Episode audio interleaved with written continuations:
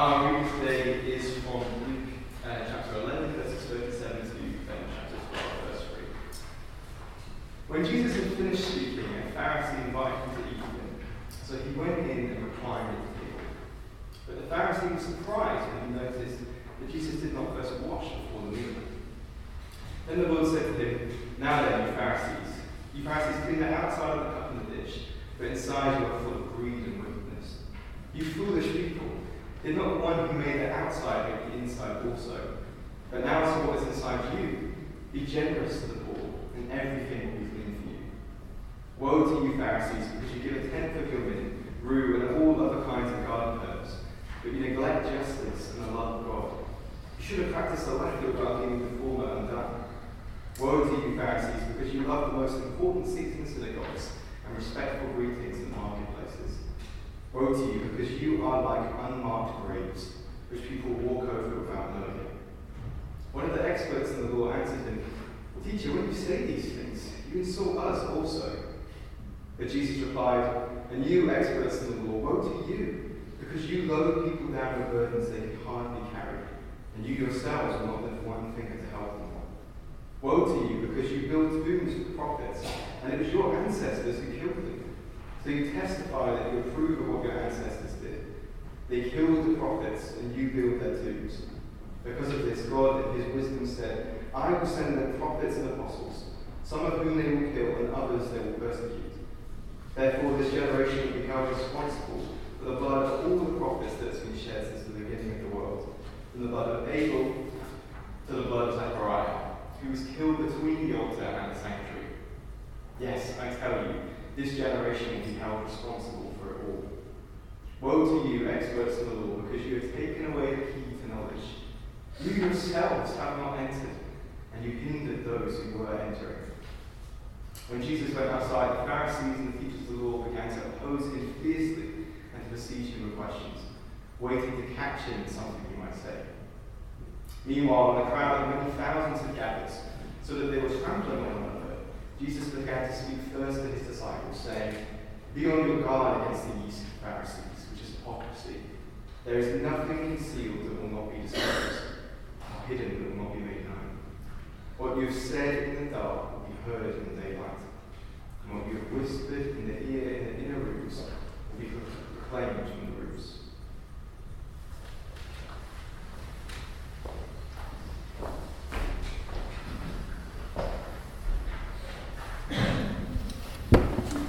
for that reading. Um, let me begin with a prayer from John Donne, that great uh, man of the past who lived in Mitcham, South London, back in the day. This is one of his poems. What a wonderful prayer. He prays this Batter my heart, three person God. Would you break, blow, burn, and make me new? Father, thank you, Lord Jesus, that you are one who deals with our hearts above all. Please come and speak to each of our hearts this very lunchtime. In Jesus' name. Amen. Amen. Well, such a privilege to be here uh, this when, uh, Tuesday lunchtime. Um, I don't know what you were doing Sunday night. It, it was, of course, the beginning of uh, I'm a Celebrity, Get Me Out of Here, uh, starring Nigel Farage. There he was, eating pizza the first night. That was his challenge he had to do, eating all this sort of really gross stuff on his pizza down there in the jungle in Australia. But the washing up stories in I'm a Celebrity, Get Me Out of Here are interesting. A couple of years ago, I don't know if you're a big fan of the programme, I'm, I'm, I'm not particularly, but uh, Shane Richie was there doing the washing up, or supposedly doing the washing up a couple of years ago. And he, he went off, did, did the pots and pans. And then moments later, another contestant, AJ Pritchard of Strictly Dancing fame, uh, came and saw Shane's washing up and was appalled. He was furious at the washing up that happened. And so he took it upon himself to put on the marigolds or whatever they do in the jungle, and he started washing up. And he was furious at Shane. And when he saw Shane, it was captured on camera, he said, I think they could have put a bit more blood, sweat, and tears into that washing up. And they had a real bust up. Washing up can be a tense old thing, can't it? Well, that's in the jungle or in the first century. Because that's what we've got here a lesson in washing up. Did you see that there in verse 39? Jesus says, as you would, or maybe you wouldn't as a dinner guest, you Pharisees, you clean the outside of the cup and dish, but inside you are full of greed and wickedness. This is a washing up lesson like no other.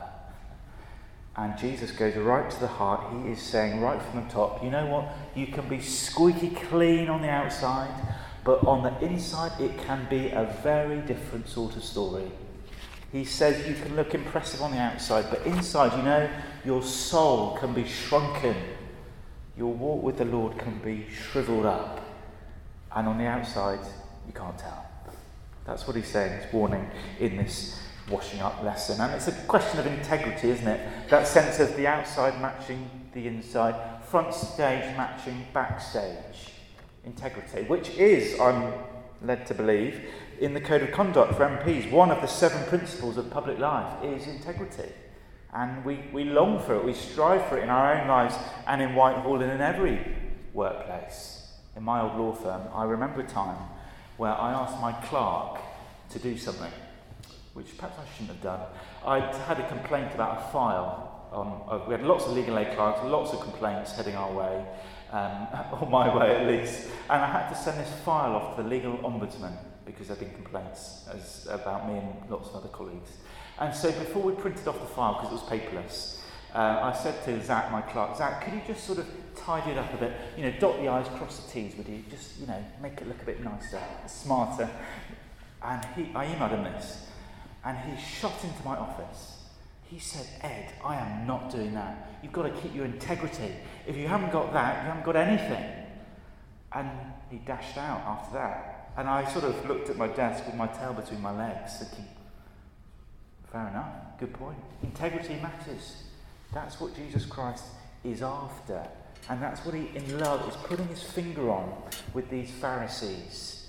And of course, just as Zach, those words cut me to the heart, well, those words of Jesus would have cut them to the heart. But these are words from a surgeon, a heart surgeon who is tender like no other. And he, he hurts only to cure and to heal. What a heart surgeon we have in Jesus Christ. And just a couple of things I want to tease out from our passage today. It's the diagnosis, the symptoms, and the cure. Okay? There we have it, the diagnosis. And, and it's already there, we've seen it in verse 39. But look at the, the sort of setting of the scene, verse 38. Uh, the Pharisee was surprised when he noticed that on coming into dinner, Jesus didn't wash first before the meal. Fascinating, isn't it? A lack of washing. We know a lot about washing post COVID. Remember those 20 seconds? There we go, 20 seconds. Get your hand gel out, two metre distance and the rest.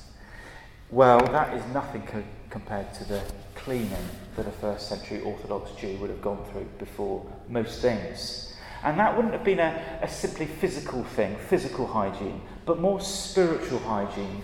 For them, it was a picture of, of cleansing oneself from the contamination out there in the anti God, Gentile world. Well, let's clean ourselves up, let's sort ourselves out. And as we do that, things were tightening up, tightening up all the time about how to clean yourself up. And that meant well, it was also tightening up who was in and who was out.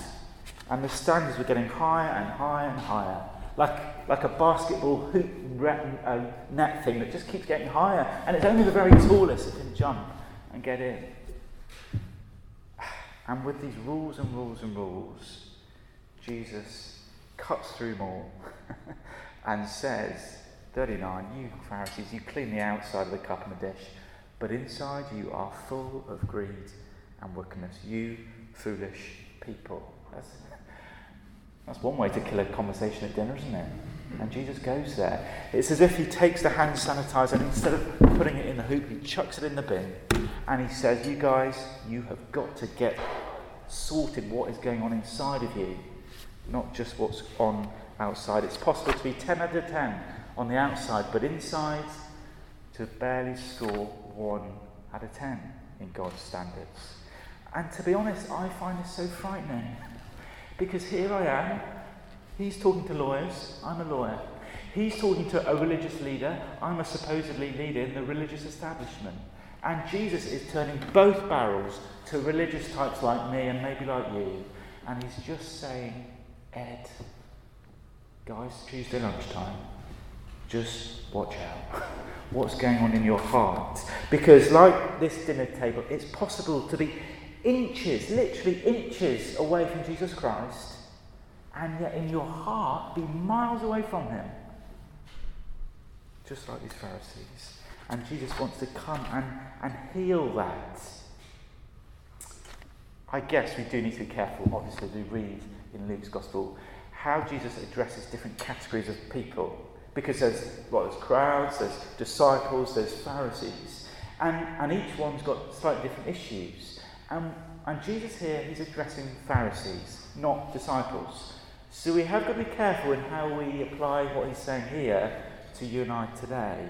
Because if we're Christians this lunchtime, if we follow Jesus, then that means, well, we're in a particularly different category, essentially, to a Pharisee. Because well, we do want to follow Jesus and, and we do want to lean into him and, and we know something of his spirit and the cleansing of that spirit work in our hearts. And, and we do want to follow him. We do want to receive Jesus. But these Pharisees, well, they're the opposite. They want to reject and resist and refuse him, which is a very different category.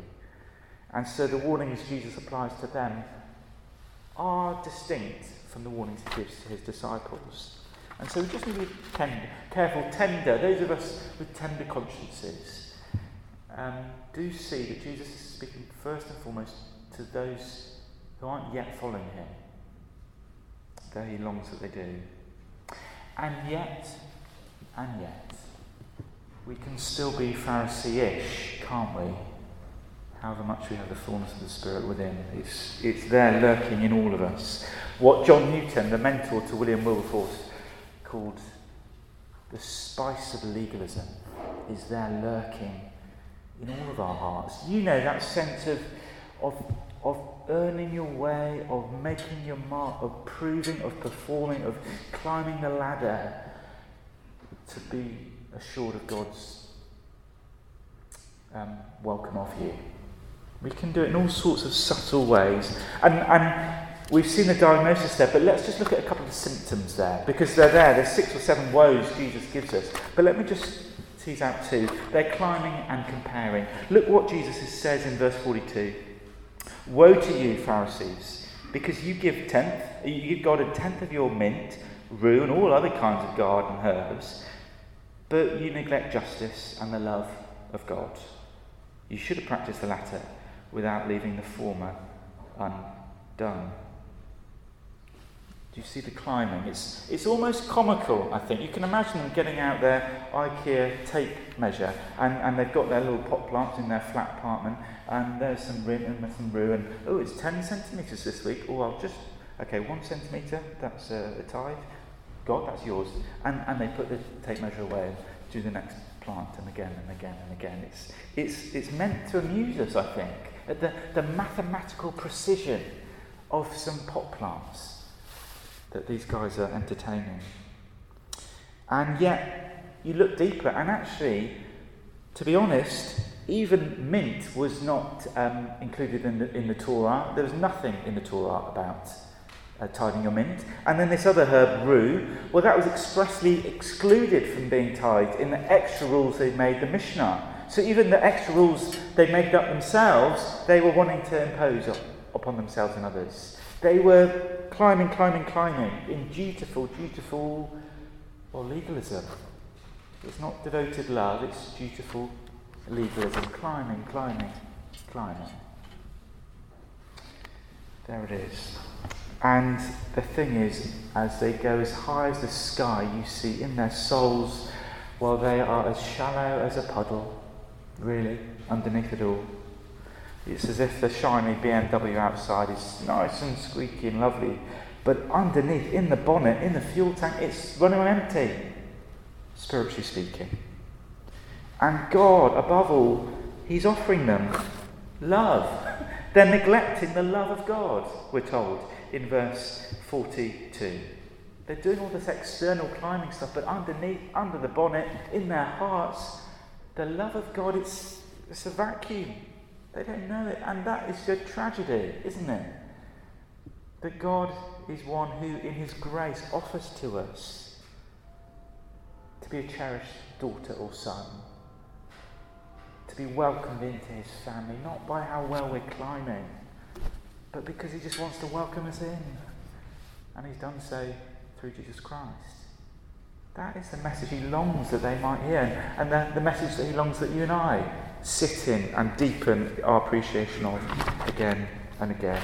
And yet, so often in places in life, somewhere like this, even in church, even at home, and the family dinner table, there can so easily be that sense of needing to make the grade, perform, keep impressing, keep going, keep climbing.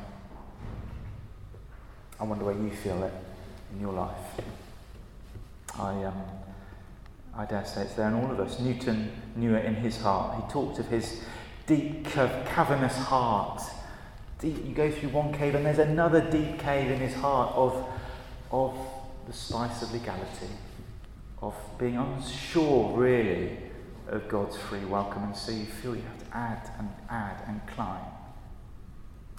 I think of my old law firm where every month my team, we would gather in the boardroom upstairs, 20, 25 of us. And my head of department would be there, he'd be sitting by the projector, the PowerPoint, uh, either grinning or frowning as he walked in, depending on what was on the screen. Because every month on the screen was projected our fee targets, our time recording billing results. and if you were below target, you'd be in red, your name and your number. And if you were above target or meeting your target, you'd be in green. And literally, as you walked in the door, you knew which colour you'd be because of the colour, uh, the, the, the, the, face of my boss's um, smile.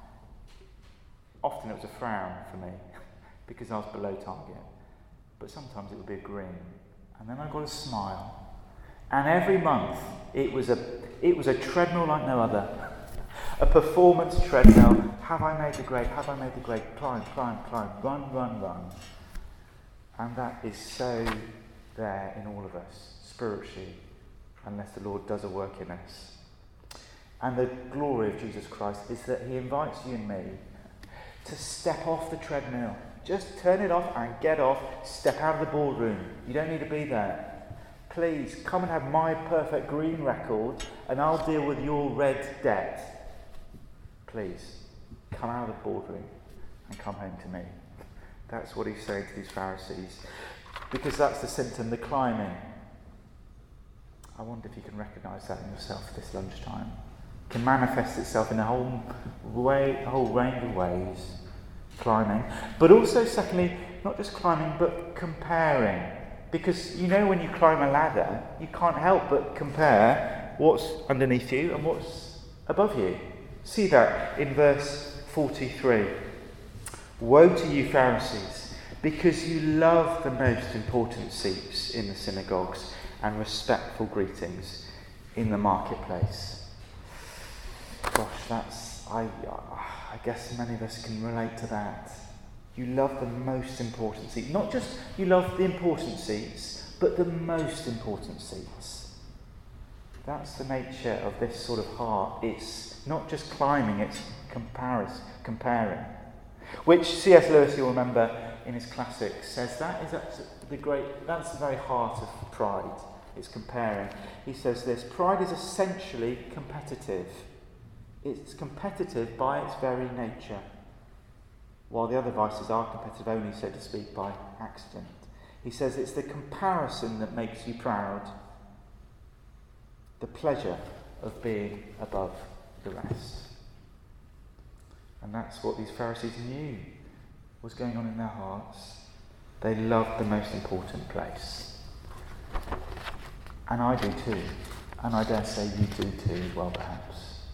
Somewhere there, lurking in the caves of our heart, is that desire to not even just be in an important place, but in a more important place than someone else. And Jesus, in his love, is showing us this diagnosis. He's pointing out the symptoms, not to condemn us or to cancel us, but to cure us. He is the heart surgeon like no other. Because as we draw to a close, we do see hints of the cure here. Because Jesus, of course, isn't giving us a cure of you say, of saying to us, you guys wash yourselves up, You, you, you, you, you, impress, you, you better improve your washing up skills. Come on, tidy up. no, he comes on alongside us and starts to wash up, wash us up in a way that only he can. It is amazing the kindness of Jesus. He, he gives us the new heart, the very heart that we need and that we can't have on our own. He doesn't say, I'm going to cancel you, I'm going to condemn you. That's so often what happens in life here and elsewhere. You get cancelled. But Jesus, He doesn't cancel in judgment, He comes in grace. He comes not to condemn, but to cure. Because look how our story draws to a close in verse 53. When Jesus went outside, doesn't strike you as particularly significant, does it? But the other time that's used in John in Luke's Gospel is ten chapters later, when after the Last Supper, Jesus went outside. Because there, as he heads outside of that mealtime, that second mealtime, the Last Supper. As he heads outside of the city walls, as he is thrown on a garbage heap, he gets cancelled so that we could be cured. He gets treated as, a, as one with a filthy heart so that we could get his perfectly clean heart. What a doctor we have in Jesus Christ, a heart surgeon like no other, who comes to cure and, and by His Spirit gives us a new heart. That is the love of Jesus Christ. He's not a Pharisee about the Pharisees. He's saying all this out of love to come and heal them if they would have it. And I suppose as we close, the question for us is this Will we come to and continue coming to Jesus Christ for that newness of heart that He gives off, gives once and for all but he continues to give and change day after day, week after week. Because he's one who, as Pritchard said to Richie, well, he said, you could have put a bit more blood, sweat, and tears into washing up. And Jesus is one who says with gladness, I have given my blood and my sweat and my tears to wash you up. That's the length I've gone to that's how much I love you. And the joy of being a Christian is to receive that and to let Him do that for you in a way that no one else can and in a way He's delighted to do. I wonder, are you continuing to receive that today? The washing up that Jesus Christ gives you, the washing up lesson, the washing up of life and of heart. Why don't say a prayer as we close?